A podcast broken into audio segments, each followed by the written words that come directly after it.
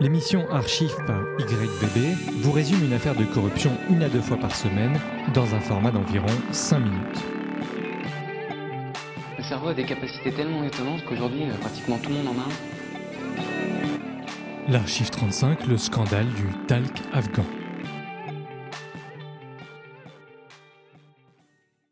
Le marché du talc afghan que l'on retrouve dans toutes sortes de produits de consommation du quotidien représente, depuis les années 2010, une manne financière extrêmement importante pour les différents groupes armés présents sur le territoire de l'Afghanistan. Cette archive parle du conflit que sa production et sa revente créent entre les talibans, les politiques et hommes d'affaires corrompus et l'État islamique. L'Afghanistan dispose de ressources exceptionnelles comme l'or, le fer, le cuivre, le marbre, le lithium et j'en passe, Seulement depuis les années 2010, le trafic illégal de matériaux est devenu de plus en plus industrialisé. Les talibans et l'État islamique se battent dans l'Est, principalement dans la région de Nangarhar, avec pour objectif de consolider leur contrôle des mines et de financer leurs guerres respectives. Le talc est une ressource relativement facile à extraire et les différentes forces en place prennent de gros risques pour contrôler les zones qui en sont le plus pourvues. C'est vers 2015 que l'État islamique a commencé à étayer son business plan en ciblant le contrôle du plus grand nombre de mines possibles, donnant lieu à une guerre de territoire avec les talibans. L'OTAN avait même bombardé dans le district de Sherzad. Toujours en 2015, un bannissement de l'exploitation de l'exportation avait été ordonné par le gouvernement, bannissement qui a fonctionné, un temps, mais sous la pression des entreprises pakistanaises qui commençaient à manquer de matières premières, la situation avait repris son cours. Lorsque les talibans ou l'EI contrôlent un territoire, ils créent leurs revenus par l'imposition d'une taxe à payer par les exploitants des mines. Ce vol massif et organisé des ressources précieuses empêche la croissance économique et le développement de l'Afghanistan tout entier. On parle de 300 millions de dollars par an de pertes pour l'État, juste avec les revenus du talc. Quant aux populations locales, elles n'ont pas d'autre choix que de travailler pour le secteur minier, elles souffrent donc de la situation, de leurs mauvaises conditions et se retrouvent une fois de plus au centre des conflits. D'ailleurs, plusieurs rapports rédigés par des organisations gouvernementales afghanes expliquent avec beaucoup de lucidité et de précision que le problème vient clairement de la corruption systémique et qu'il suffirait de mettre au centre des priorités de véritables régulations et des processus de transparence afin de remédier à ces problématiques. Il est à noter que ce manque de contrôle laisse la place à une extraction pratiquée sans aucun respect de la santé des mineurs ou de l'environnement. Les activités liées à l'exploitation des mines afghanes et ressources pétrolières doivent passer par le ministère dédié spécifiquement à cet effet, le MOMP. Quant à l'exportation, elle, elle dépend du ministère du Commerce et de l'Industrie. Le MOMP ne parvient pas à implémenter ses propres règles, par exemple le développement d'un cadastre électronique, la sécurisation des sites et la construction d'infrastructures semblent être des missions quasi impossibles pour le ministère qui pourtant a les moyens financiers. Et je n'inclus pas là-dedans les territoires qui sont contrôlés par les talibans ou l'État islamique. Au-delà du manque de volonté, il est très difficile pour les autorités afghanes de reprendre les territoires perdus, car ces mines se trouvent à l'extérieur des points névralgiques contrôlés par le gouvernement. Depuis les années 2010, l'exploitation du talc par les talibans et l'État islamique est devenue massive. On compte des milliers de travailleurs qui disposent de matériel de plus en plus sophistiqué, comme des foreuses pneumatiques, des véhicules de chantier, ainsi que des camions de transport. Les profits des milices armées se comptent en dizaines de millions de dollars et on sait que des centaines de milliers de tonnes de talc passent la frontière pakistanaise chaque année. Parfois, les exploitants, lorsqu'ils ont un permis officiel, payent deux fois.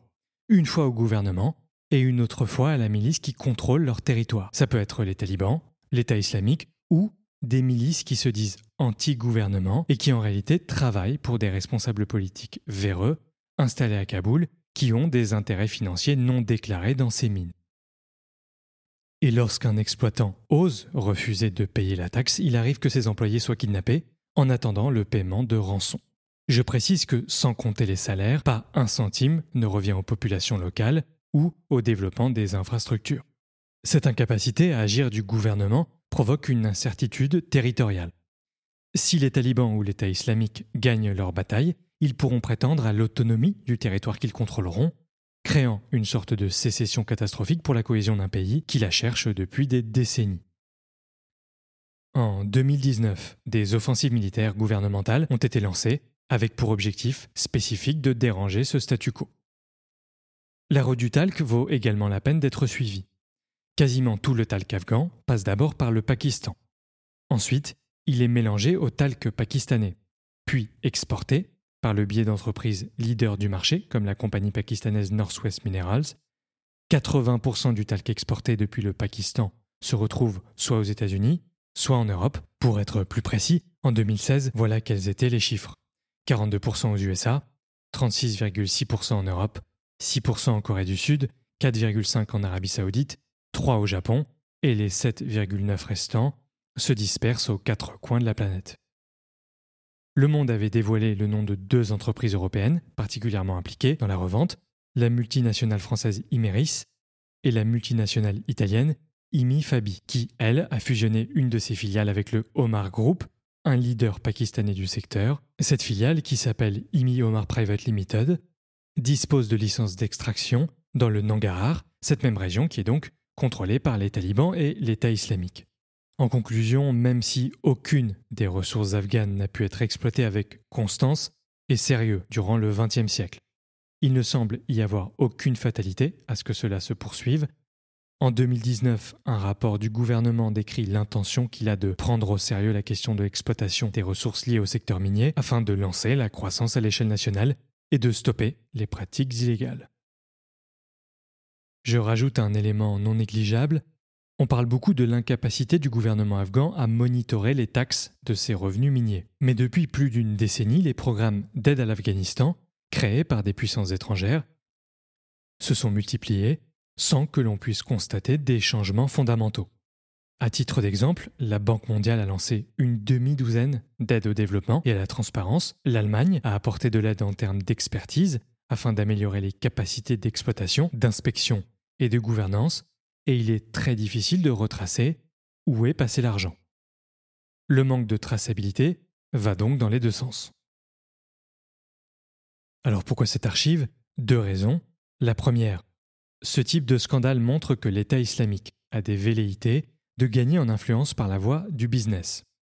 Et cet aspect me semble capital, puisque lorsque l'on passe de l'extrémisme au business, on change inévitablement de prisme. Je recommande d'ailleurs l'archive 23, qui parlait des agissements de Daesh en Syrie.